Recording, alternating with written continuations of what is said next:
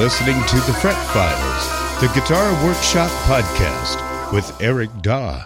Send in your question or comment. To participate in the show, you can text or call 757 774 8482.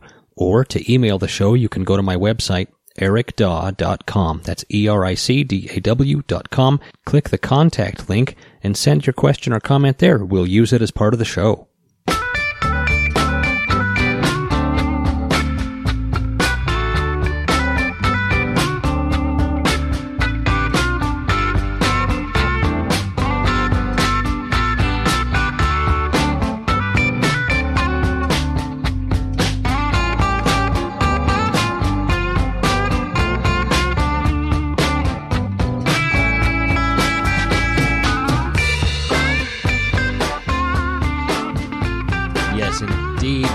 The show. It's the Fret Files podcast. My name is Eric Daw, a longtime guitar builder and repairman, and I have no co-host this morning. I'm doing a solo show because I want to, and because that's just how it's going today. I've had a rough couple weeks. I gotta tell you, I mean, I don't want to complain, and you don't really want to hear it, but just quickly, I'll tell you, I had so since we last spoke, I had COVID and uh, haven't been able to get much work done in the shop. I've just been taking it easy, trying to get my body well again, and it was kind of rough, like a you know seven to ten day illness. I'm better now, but you know these the like the lingering effects. I'll probably have a cough for weeks. What are you gonna do? That's life. So I just got over COVID, and uh, in the last two weeks, I've had two friends of mine pass away. too. I, uh, it's upsetting. It's been rough. Uh, you know, and anyway, I want to dedicate this show to my two buddies. Chris Tapp, who, gosh, Chris was a great guy, and I'm sad to lose him. He was my age, uh, 47 we went to school together. And chris he's an interesting guy. You know y- you may have even heard of chris. Uh, he uh, became a little bit famous. You know all these people listen to the crime podcasts and whatnot. But he was all over those and on like dateline and whatever because in the 90s chris was accused of a crime and sentenced for it, and he he didn't do it.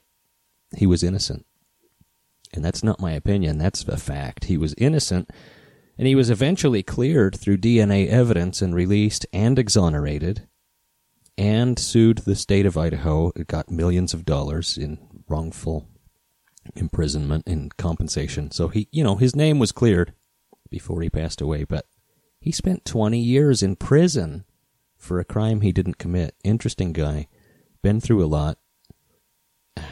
Interesting life. Had a had a tough go for a while, and uh, always had a good attitude about it. I looked up to Chris a lot. He he was just a genuine guy, very kind, and uh, you know, life really dealt him a bad hand, and he dealt with it so well. I thought, good guy. I'll miss Chris, my buddy Chris Tapp. And then my friend Rick passed away. Rick Trolson. Uh, he ran a studio here in town, a recording studio, and I'd known Rick since the 90s. He's older than me. He's maybe 30 years older than me. And uh, just a great old guy, just solid, genuine guy. He he was one of these old guys that uh, just had stories for days. Like you could I loved hanging out with Rick because I, oftentimes I'd go over there in the mornings and we would drink coffee and just play guitars a little bit. And, you know, he's he's the only guy who I would do pick up and drop off for on guitar work. So I would pick up guitars sometimes and, and then fix them, then drop them back off to him because he had a hard time getting around, you know. But uh, just a great guy man, he had stories. He told me a story once. So he was always in a hot band, right? Back in the day, he played in bands. Um, he was from the Midwest. He was, I can't remember North Dakota or South Dakota. I think North Dakota. He was from that area and was in bands uh, all throughout the 60s, 70s, 80s. He was in a great band in the 60s, and they um, had this promoter who would book them for different shows. And he told me this guy was from Greece. And uh, he was one of these guys who he was a concert promoter, but also like in Rick's opinion, might have also been involved in like some mafia stuff or like he was a little bit shady, you know? Uh, anyway, this, this concert promoter called up Rick and said, Rick, I've got a great gig for you guys. A great gig. And Rick said, great, let's do it. He said, I've, I've booked you opening up on a string of dates for the zombies. Rick said, wow, man, the zombies. I mean, they were, a hit band, late 60s, you know, time of the season, right? Rick was excited. Great, man, we're going to play with the zombies. Well, the zombies are from England, right? So he goes to meet the zombies and they go to play their gigs. And these guys show up and they introduce themselves. Howdy, y'all. Howdy, y'all. We're the zombies. They had a southern accent, and Rick is going, uh, something doesn't add up here. This, this can't, these aren't the zombies. Turns out they weren't. It was a band pretending to be the zombies. I guess the zombies had their hits and then immediately broke up and so didn't tour. And this concert promoter took advantage of that and put together a band or hired a band to pretend to be the zombies. So Rick opened up for the fake zombies on a string of dates in the Midwest. And, uh, you know, these guys were from like Texas and they were great. He said they played all the zombies hits and they played them really well and they were really good, but they weren't the zombies. Anyway, about a year later, Rick's watching TV and there's a new band. They bring out this new band. Hey, here's this little old band from Texas, ZZ Top. And Rick looks at the TV and he goes, Hey, I know those guys. That's the fake zombies. He had opened up for, I think it was only two of the members, but he had opened up for ZZ Top pretending to be the zombies before they were ZZ Top. Pretty wild, man. Pretty good story, Rick. Anyway, Rick Trolson, I'm going to miss him. Great guy uh, great studio engineer, great musician. He could play anything. I mean, he he played steel and guitar and bass and key keyboard. He was great on the B three. Good singer.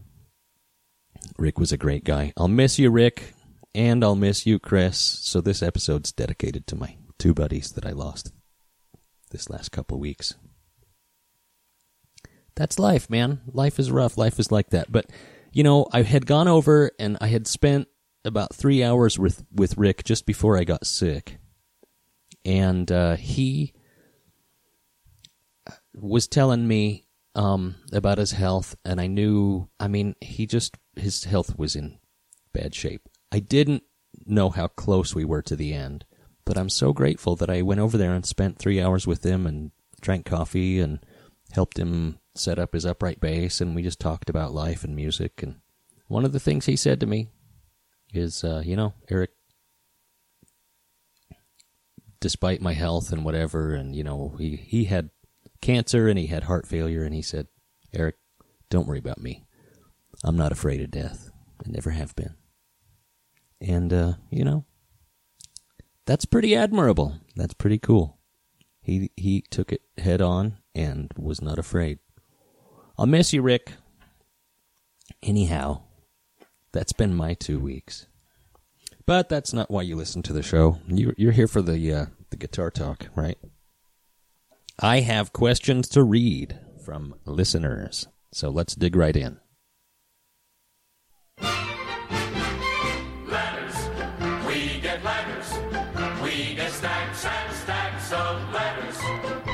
Mm-hmm, we do. We get stacks and stacks of emails.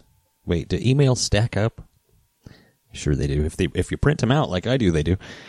I've got them printed out in my uh, aniline dye stained fingers. Hi, Eric. I wind a few pickups and offer them for sale to my repair customers as a boutique alternative to the big makers. I've been very happy with the results so far, and so have the players that have bought them. I have a problem with my latest batch.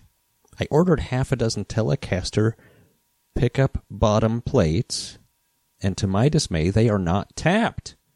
They have holes in them, but no threads. Hmm. Is there an easy way to tap those with out? Is there an easy way to tap those out with threads? I've not had to tap threads before. What tools do I need to do it? Thanks, Jerry, in North Carolina. All right. Well, thanks, Jerry. Yeah, I can see how uh, that would be frustrating, especially if you've never done that before. If you've never tapped out those elevator plates, they call it an elevator plate. uh, I've got an easy solution for you, though. You really don't need anything for specialty tools. Fender makes a great screw that is self tapping, that's the right threads. All you have to do, I typically put like a little drop of oil on the uh, on the tip of the screw, and then force it through, and it'll it'll thread, it'll tap the threads as it goes through. Uh, it's Fender part number 099 492 5000. It's Fender pickup and selector switch mounting screws.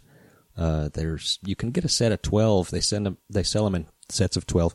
I think it's only five bucks.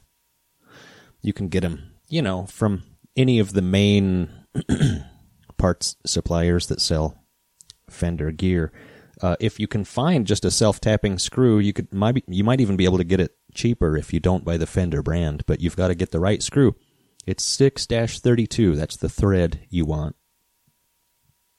Uh, the screws themselves are 5 eighths inch long Phillips pan head screw. So, uh, but 632, 6-32 is the thread that you're going to want to uh, tap those with. But yeah, self tapping screws. They're called Fender pickup and selector switch mounting screws. And again, that part number 099 492 5000. Easy to find, cheap, easy solution, and uh, that'll that'll fix you up, man. Very good. Thank you, Jerry. Next question. Hi, Eric. I continue to enjoy the podcast, and it's great to see you flourishing. Oh, well, thanks. I don't know how much flourishing I'm doing, but thank you. I had a technical question. I want to put an access notch and a pickguard for a vintage Fender style neck adjustment rod at the heel. Is there a clean and easy way to do this? As always, my thanks from E. James Guitar Works. All right. Well, thanks, buddy. Let me clear my throat and take a sip of Apex coffee here. My my voice is still suffering just a bit. Like I say, I just got over COVID, man. It was rough sip my coffee. Mm-hmm. Apex Coffee, our sponsor. I'm telling you, it's good. It's so good. God, I live for this coffee. It's so good. Anyhow, where were we? What were we doing? Oh yeah. Uh, E. James Guitar Works wants to know how do you put that access notch in a pickguard for truss rod access on a Fender pickguard. Uh, you know, the easiest way to do that, and I, I've found the easiest way to do that is with a Dremel. I use a little sanding drum. You know, it's just a tiny little sanding drum on a Dremel, and just notch that thing out. Uh, I would look at pictures or look at an example of one that's already been cut so that you make it look right. And then before you do any cutting, maybe mark it with a Sharpie or a pen or something so that you know exactly where it goes, exactly how deep you want it to be. it shouldn't be too tough, but uh, you can do it slow. The slow way to do it by hand is with like a round file. But if you want to do it quick, you can use a Dremel. And just be careful. Those Dremels, you know, they have a tendency to want to, as soon as you put the sanding drum onto the surface, they have a tendency to want to move sideways from the force of the spinning. So be gentle, be careful, be steady. you can do it. Very good. Thanks for the question. Next question. Hi, Eric. I was wondering if you've seen this video from David Collins on YouTube. He came up with an interesting idea using a sawzall with a diamond crowning file attached to it in order to crown frets with speed. It seems completely insane until you watch the video. He actually may be onto something with this. That's from Jim from Austin. I saw, I don't know if it was David Collins. I saw somebody, I think it was on Instagram. It might have been the same guy who put a crowning file in a sawzall, you know, like a reciprocating saw. It goes it goes back and forth, pushes the blade back and forth. So instead of a blade, he put a crowning file in there, and now you're speed crowning frets, It is insane. But I tell you what, you know, I th- I don't want to sound like uh, I'm telling tales, but I had this idea back 20 years ago when I was having such shoulder problems. I've got permanent shoulder damage from crowning frets, guys, and from filing frets. I have to do uh, physical therapy exercises to keep my shoulder working properly because of all of the filing and sanding that I've done it's just roasted my shoulder. So, if this saves your shoulder, I'm all for it. It looks scary. I mean, anytime you you're going to use power tools, the opportunity for disaster uh, is much higher than using hand tools, right? So, if you're going to do this, be real careful. Be real careful. It would be real easy to go too far too fast with something like this. But, uh, you know, I thought, I actually had, I actually thought of this idea 20 years ago and then dismissed it. Didn't even try it because I thought, oh, that's insane. That's insane. It's unprofessional and insane. But, hey, if it works, more power to you, right? Get it? Power tools? More power to you. Yeah. Anyhow. Thanks, Jim. Next question. Hi, Eric. Greetings from London town. How are you? Hmm, I'm fine. Hope all is well. I have a lovely July 1953 Esquire, and I had a question about tuner rehab. Basically, just wondering how you go about rehabbing vintage tuners and when it's worthwhile doing so. These are the original no line Klusons, and while they still work, most of the time, I can tell a few are starting to slip or seem a bit gummed up. How do you go about getting them back in tip top shape? And it, is it ever too late to do so? Thanks, that's from Michael. Oh, I know this Michael. Michael S. I won't say his last name. I didn't know he moved to London. Michael, what are you doing in London? Uh, I, I knew I know Michael from my Seattle days. He was a Seattle guy. Uh, Michael, I tell you what. So I've never I don't think I've ever seen one that's too far gone. I don't think so. Uh, and I've seen them pretty bad. But if they're really rusted up, I'll soak them in a solution of. Uh, I, there's a product called Evapo-Rust. Those old Kluson tuners can get real rusty, so I soak them in Evapo-Rust and uh, get all that rust neutralized and you can clean it off of there.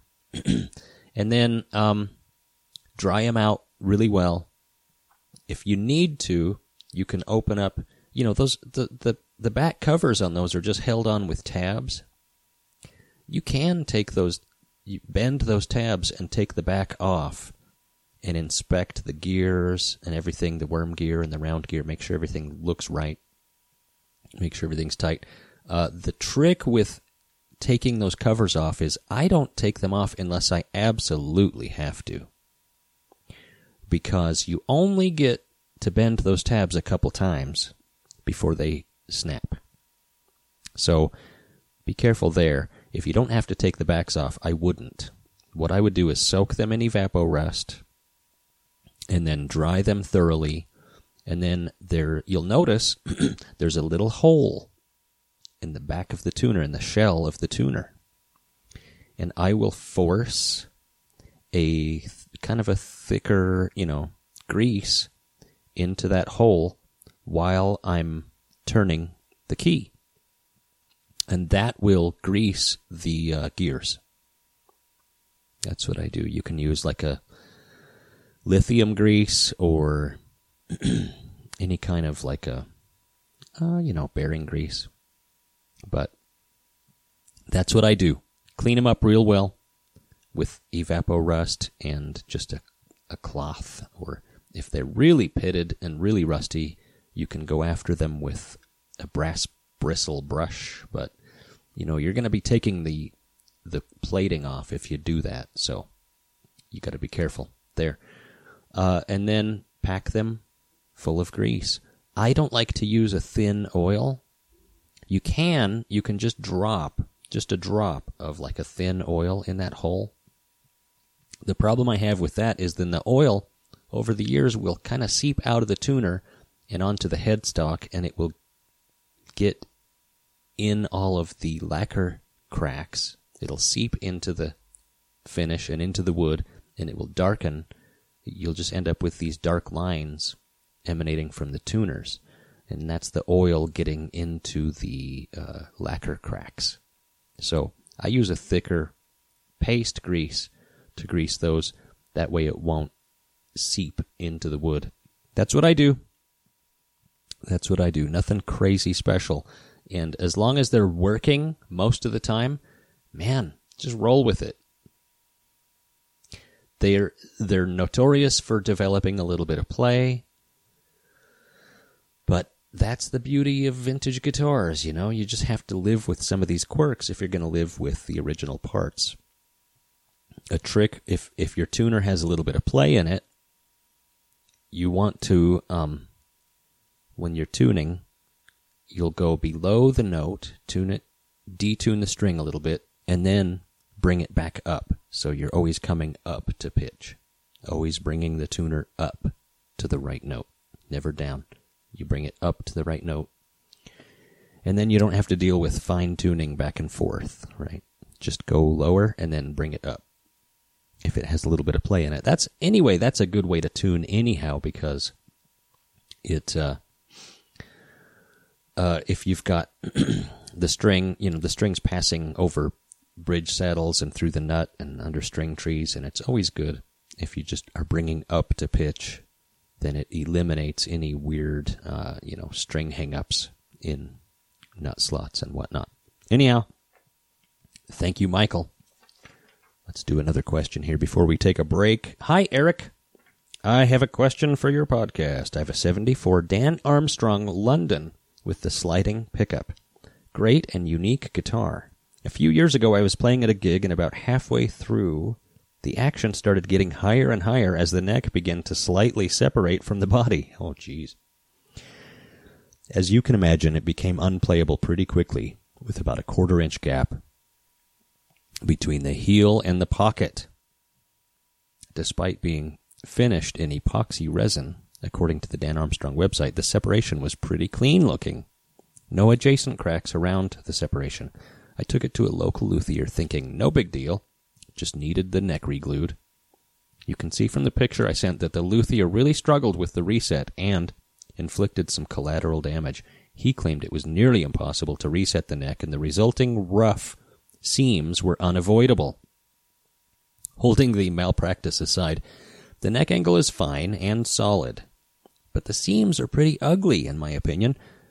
I would like to cosmetically fix this and I'm looking for advice. Can I carefully drop fill with cyanoacrylate or epoxy resin or something else and then sand the seam with some folded fine grit paper? Will the CA or epoxy blend in with the existing finish, possibly making sanding unnecessary? I don't need it to look perfect, just better. Thanks. From Tim. All right, Tim. Yeah, okay. Well, I saw the pictures. Set neck guitar. The neck pulled out of the of the pocket and had to be glued back in, but now the finish is pretty gnarly around the seam. Um, yeah, I it it's tough to tell from the pictures. It may be pretty easy to touch that up, and it may not, depending on you know if there's if that's kind of been sealed up, if it's been uh, you know if there's glue in the in the finish around the seam looks like shattered glass. Okay, and uh, that might be easy to touch up if those cracks are open. So, what I would try is a thin CA glue because that's really going to flow. It's really going to flow into the cracks. Um, my favorite brand is Glue Boost. Glue Boost thin CA glue. I would try that and just let it, just a tiny little bead around that section and just see just see if the uh, if if it flows into those cracks and if it does it should just about like you know it kind of cl- will not close up the cracks but it'll fill the gaps and make all that shattered glass look if not disappear look way better so keep working with that try the thin ca glue and then once it's dry then you should be able to sand and buff and uh, make it look pretty good. That's what I would try. That's what I would try, and it should work. That should work really well, especially with that. With that finish, uh, that should be a really good solution. So give that a try. Let me know how it goes, Tim. Thanks. We're going to take a little break. We'll be right back with more. Thank you. After these messages, we'll be right back. This episode of the Fret Files podcast is brought to you by Apex Coffee Roasters. Imagine always having fresh roasted coffee in your home. Now, imagine you didn't even have to leave the house for it. A subscription with Apex Coffee Roasters makes all of this possible.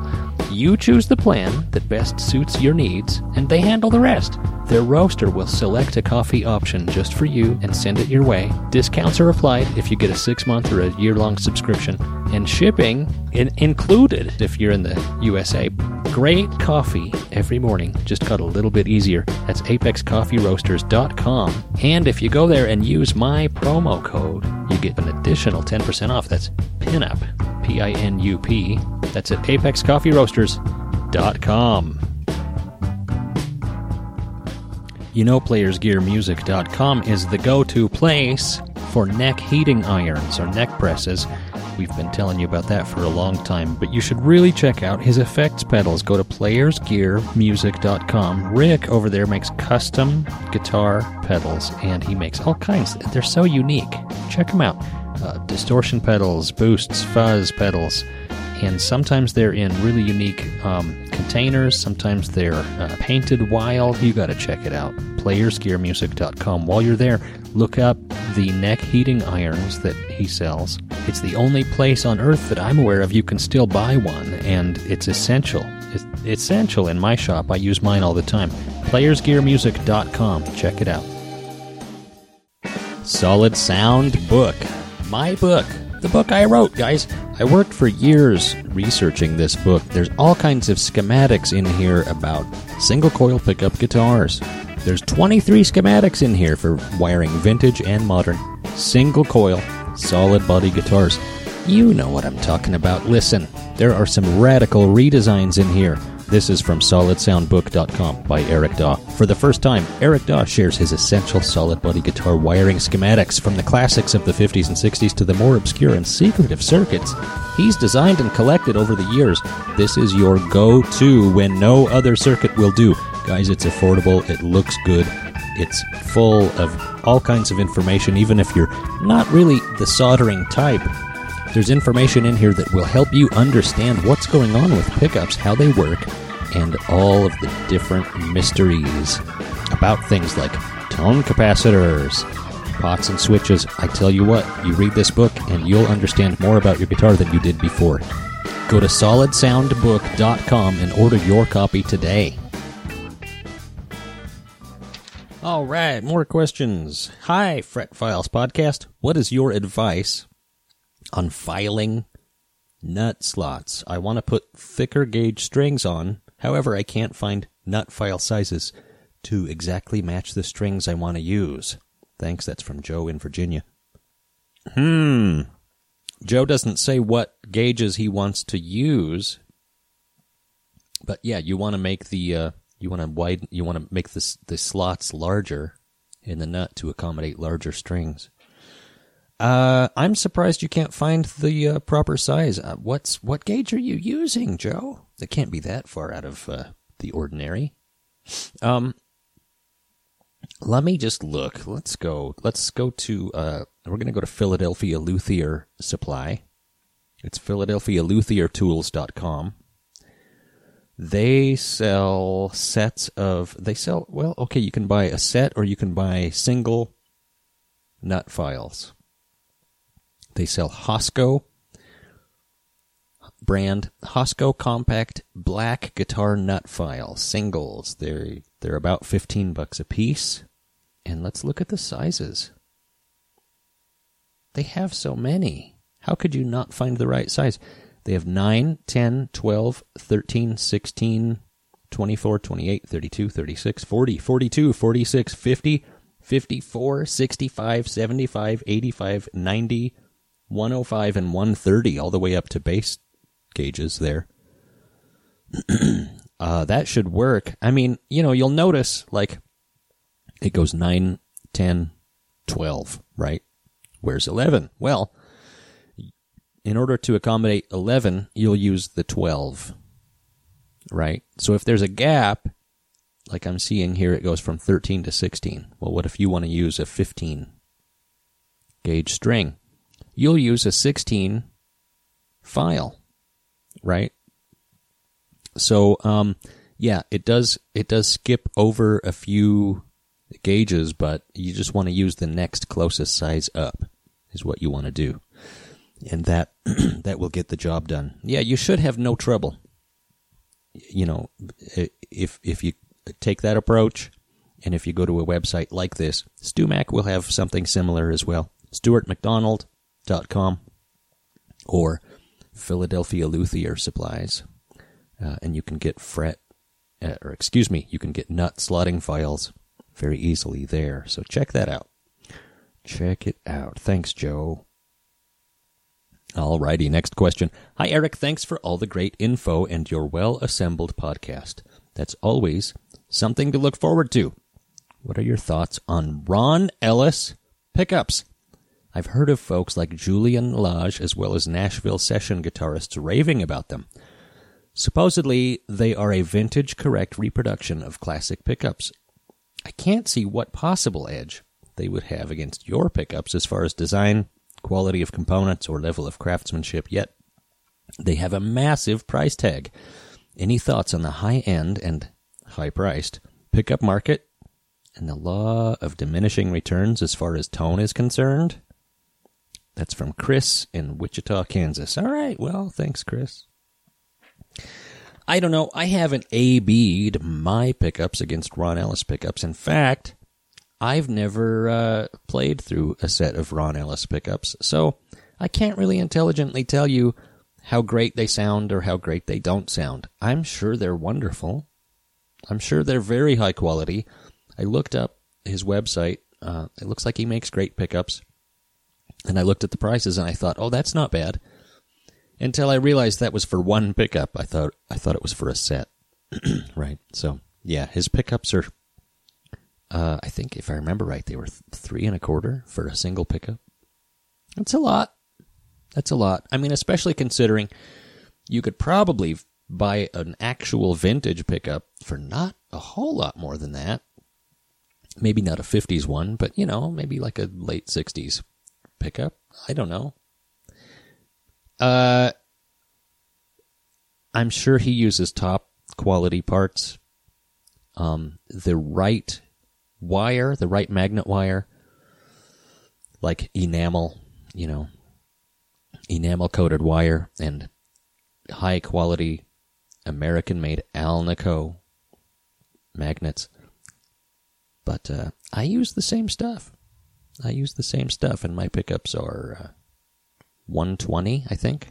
Is that what I'm charging for pickups now? I can't even remember. I'd have to look at my own website. I think it's 110 or 120.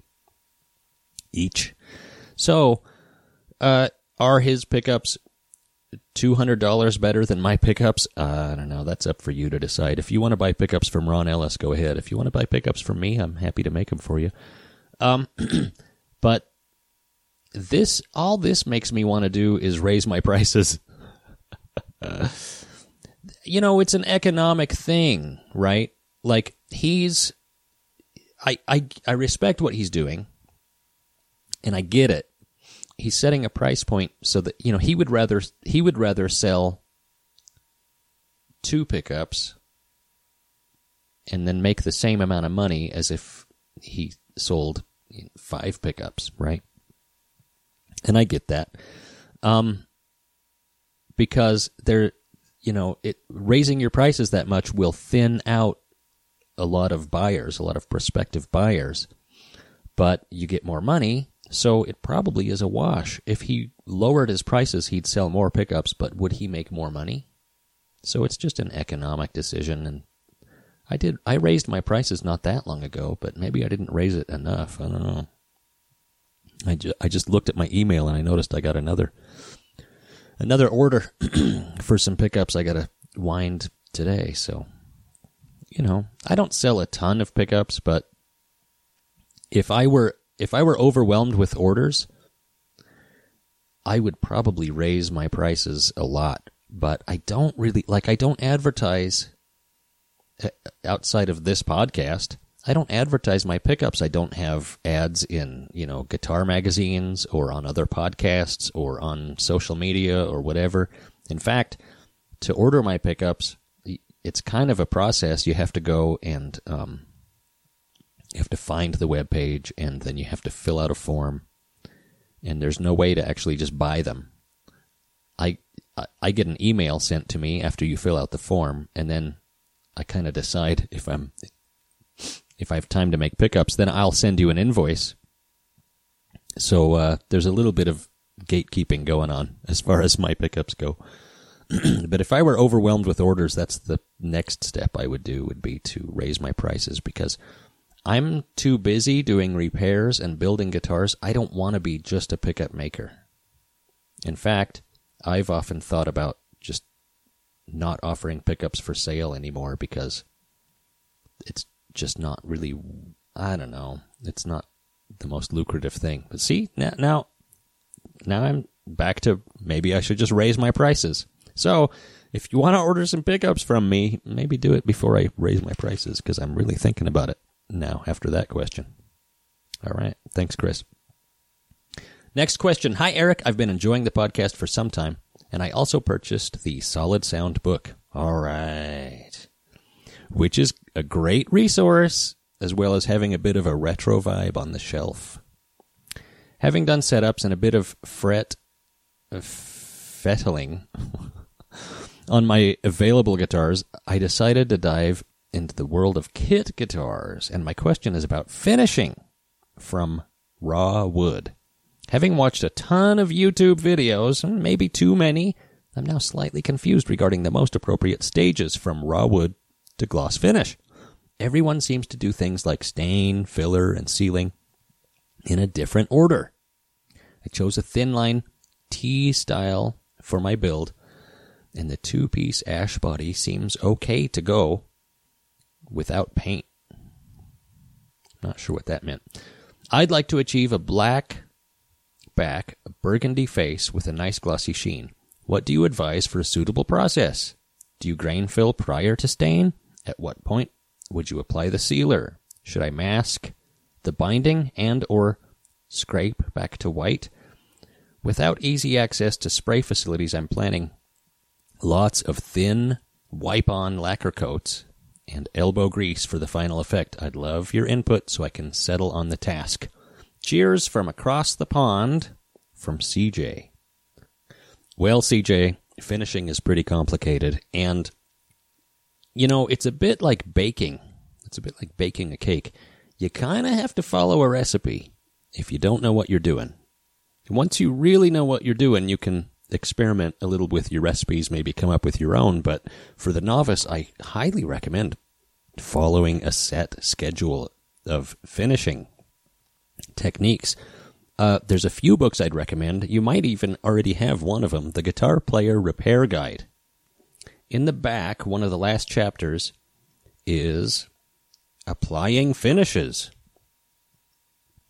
And it, it outlines a pretty basic finishing schedule, with step one being wood preparation, right? So you'll be sanding, fixing any dents or chips, smoothing the wood. You know, you usually sand to about, I don't know, 120 or 220 grit sandpaper.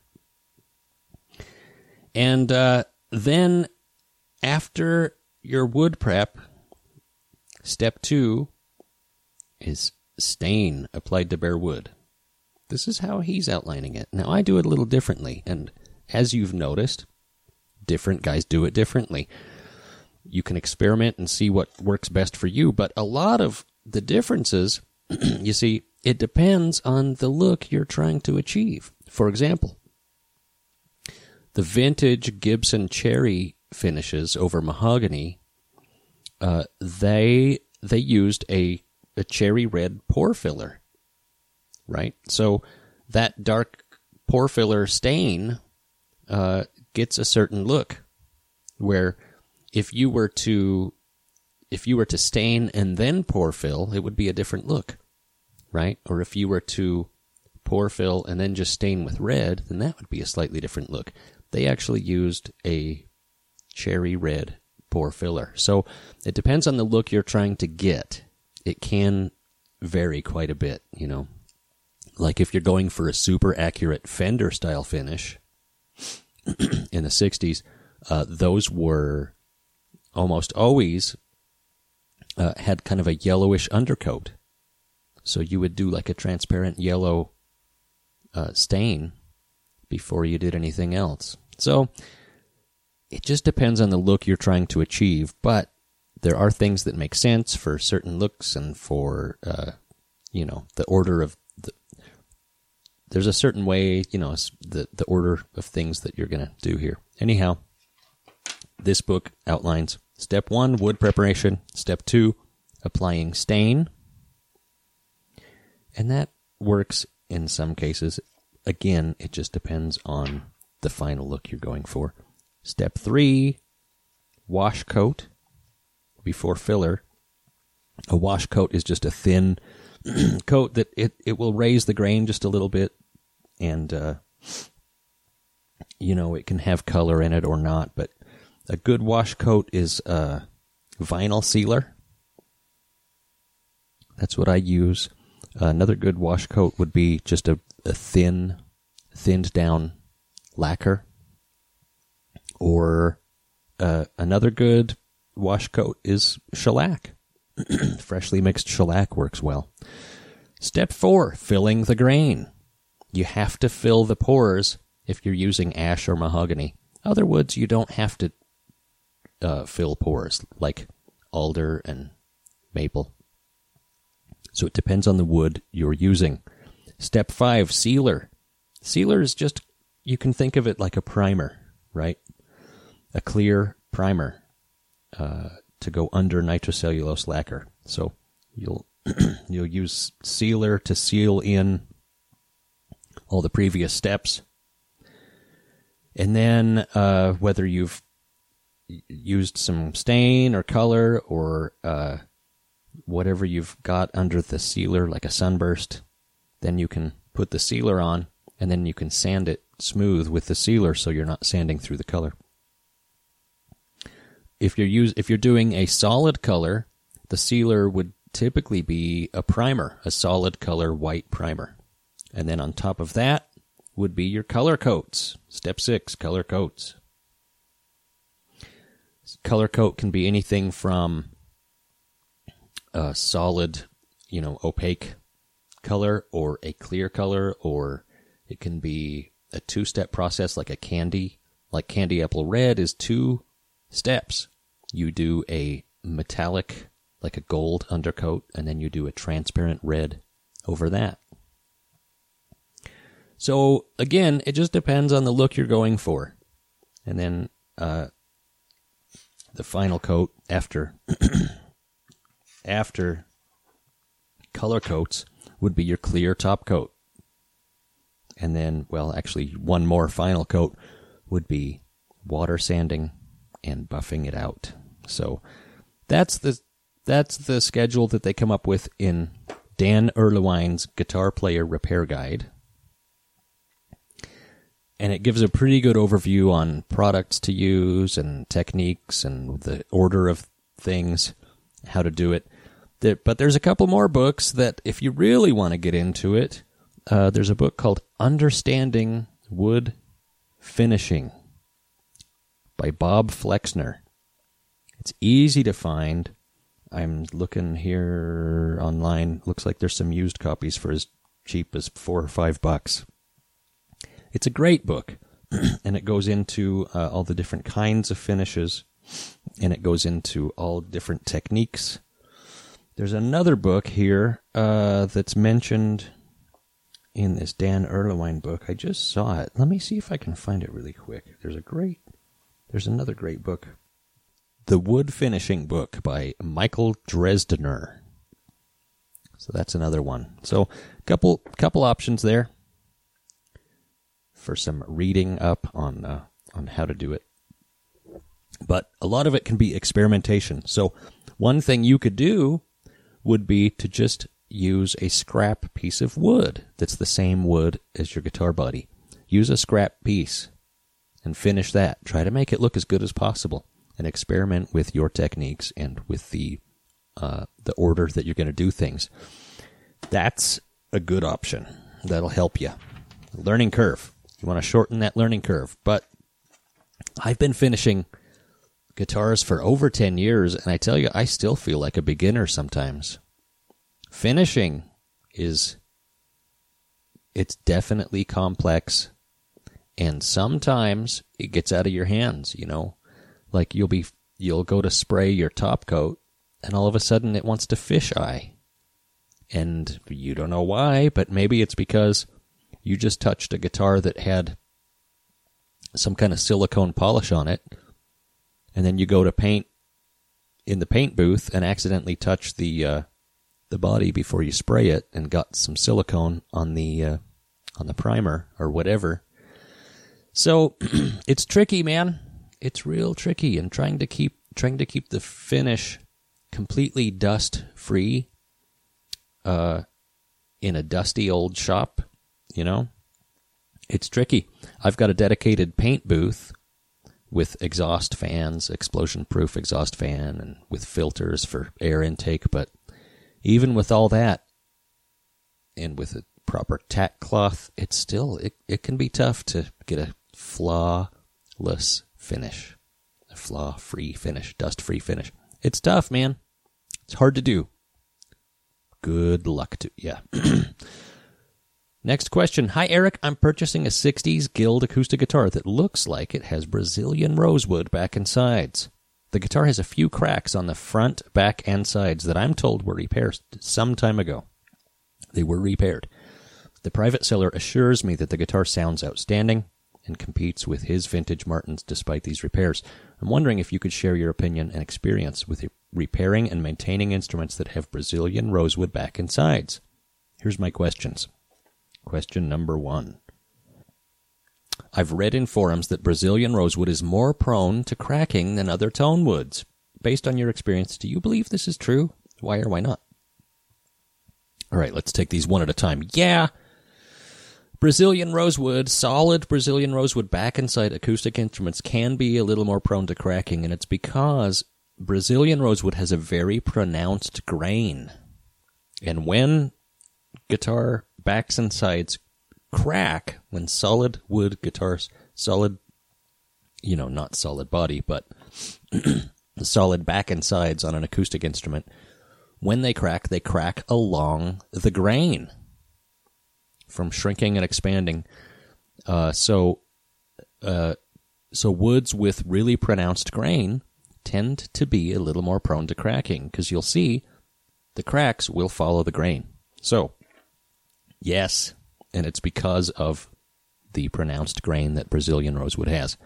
Question two Is it possible to touch up the cracks in the back and side so that they're less noticeable? Does doing so devalue the instrument, or has the value already been reduced because of the cracks? If this guitar was on your bench, would you be for or against touching up any already repaired crack? Well, let's see. This is a guild, so it's surely uh, finished in nitrocellulose lacquer. So I would think touching up those cracks is possible. He sent me some pictures. They're, it looks, I mean, you know, the finish is definitely, it's very noticeable the, where the finish has cracked along with the, uh, the wood. The tricky part is a lot of times guys will repair those cracks with something like Titebond. and they get Titebond all along the cracked wood, but they also get Titebond into the cracked sections of finish, and it dries there, and there's kind of it's almost impossible to touch that up once you've got that crack saturated with Titebond. Uh, so I'd have to really look at the crack up close and see what the best uh, option would be. You know, there's always you can always go nuclear on it and sand it down, and then build the finish back up. But that's tough to make it look right, and it's going to devalue the instrument. so, if uh, I mean, you could certainly just choose to leave those alone because the devaluation uh, is already there from it just being cracked, right? It's possible it could be touched up with some lacquer drop fill and melt in some new lacquer in with the old lacquer. That's the nice thing about lacquer is as when you drop fill, uh, new lacquer just kind of melts in in with old lacquer and it'll blend. But if those cracks are saturated with Titebond, it'll never really look right. So that's what the trick is. Question three. Aside from CITES, are there any considerations that you would offer to someone purchasing a guitar made from Brazilian rosewood? As always, thanks for the show and everything you do. That's from Randy in Alberta, Canada. yes, CITES is a consideration. You know, if you plan on ever traveling with that guitar and crossing a border, or if you're going to ship that guitar across a border, you have to have proper documentation. Uh, because of the Brazilian rosewood and the Brazilian rosewood ban. Um, seeing that this is a guitar that predates the ban on Brazilian rosewood, I, I don't know a hundred percent. I don't know, and it's partially because they keep changing it, but I don't know exactly the protocols for shipping or traveling with a guitar across a border that has rosewood, Brazilian rosewood. So you might want to look into that for yourself. Um, they keep changing it. They keep changing it. But uh, if you can definitively prove, like with serial number and receipt and everything, that it's a guitar that predates, I think it was 1967, they banned Brazilian Rosewood. So if you can definitively prove that that's pre 67 guitar, then it shouldn't be a problem because that was made before the ban double check that. I've heard horror stories, for sure, where guitars just get confiscated at borders, you know? Uh, and it also, it seems to depend on, uh, who's working that day, uh, and who's checking guitars, right? And, and, uh, these guys,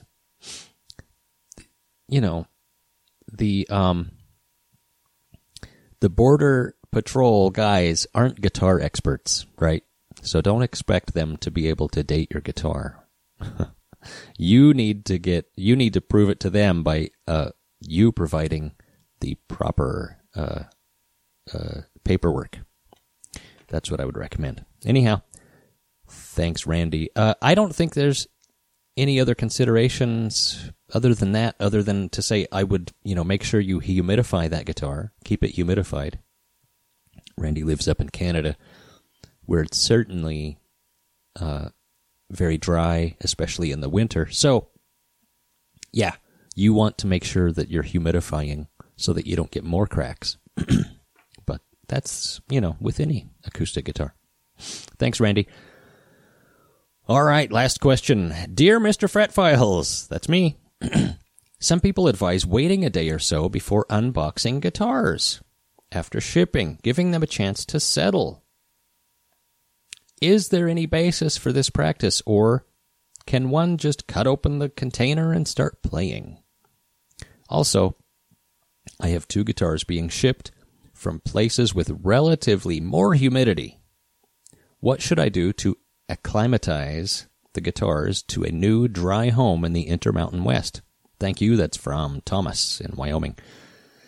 Thanks, Tom. Uh, yeah, shipping guitars. The, a lot of people do recommend that you wait a day, you know, and let that box kind of acclimate to the temperature inside your house before you open it.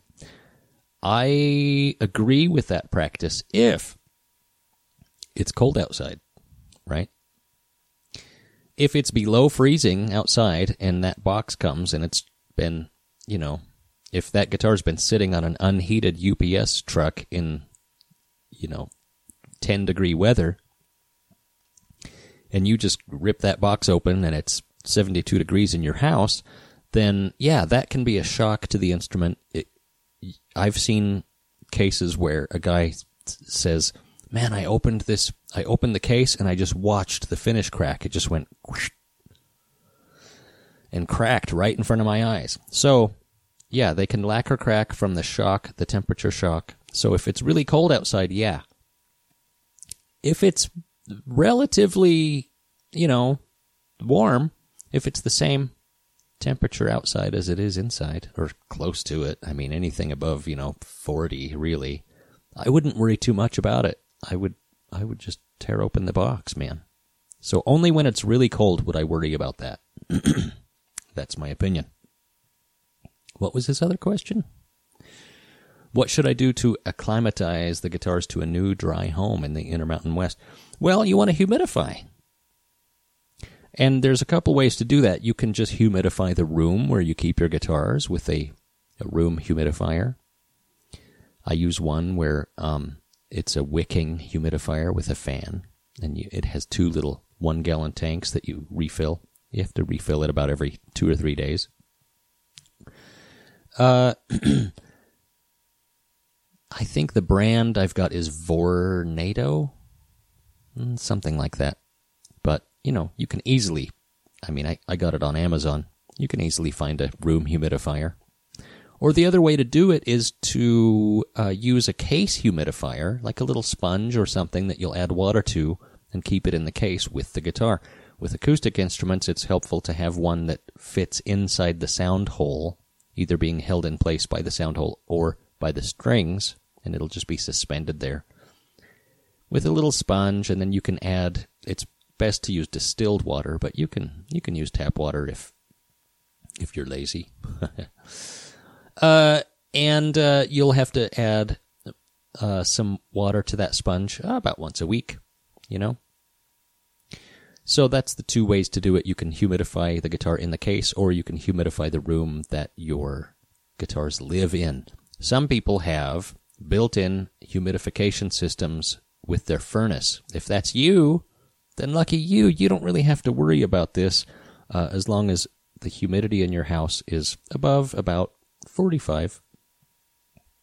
If it gets below 40, that's too dry for guitars and they can crack, especially ex- uh, over extended periods of time.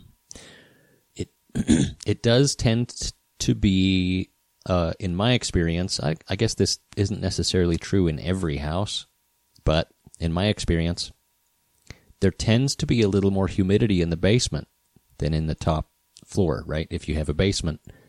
So I, you know, would recommend keeping your guitars in the basement if you have one. Uh, just because you, you tend to have a little higher humidity in the basement. Now, if you've got a giant wood burning stove down there that's drying out the air, then that's not the case, but it just depends on your own circumstances. But definitely humidify guitars if you live in a dry climate. And especially in the winter, you know, what happens is as we heat the air in our homes, it also removes the humidity. So your furnace or your wood burning stove or whatever, however you're heating your house, forced air furnace, uh, it's drying out the air. So you'll end up with air that's just too dry for your acoustic instruments. Right? Now, how do you know if your guitar's getting too dry? Well, feel the fret ends. The wood will shrink, right? But the frets don't. So that's what causes sharp fret ends is low humidity. So if, if the fret ends are getting sharp, if you've got uh, you know what looks like look at look look at the uh, the top of the instrument if you're getting some warping in the top if you've got sharp fret ends. It's just your humidity is not high enough. But you should know anyway get a little humidity meter. I think they call it a uh, gosh what do they call it? Um, oh yes a high hygrometer. H Y G R O. Hygrometer. You can get a little digital hygrometer to measure to keep an eye on the humidity in your home. I don't know for 10 bucks or less. Cheap, cheap, cheap, cheap insurance. I'd way rather see you spend 10 bucks on a hygrometer and 50 bucks on a humidifier than to have to spend hundreds of dollars on instrument repair. And honestly, it's just not that fun fixing cracks in acoustic guitars. So trust me, I would much rather you uh, use some prevention rather than bring me repairs. Anyhow, that does it for this episode of the Fret Files podcast. Thank you for participating. Thanks for listening. If you want to send in a question or comment, go to my website, ericdaw.com. That's E R I C D A W.com. Click the contact link and submit your question or comment there. We'll use it as part of the show. The other way to do it is to call or text 757 774 8482 and leave a voicemail, or you can text that number 757 774 8482 and we'll use your question or comment as part of the show. Thanks so much. We'll talk to you soon. Bye bye.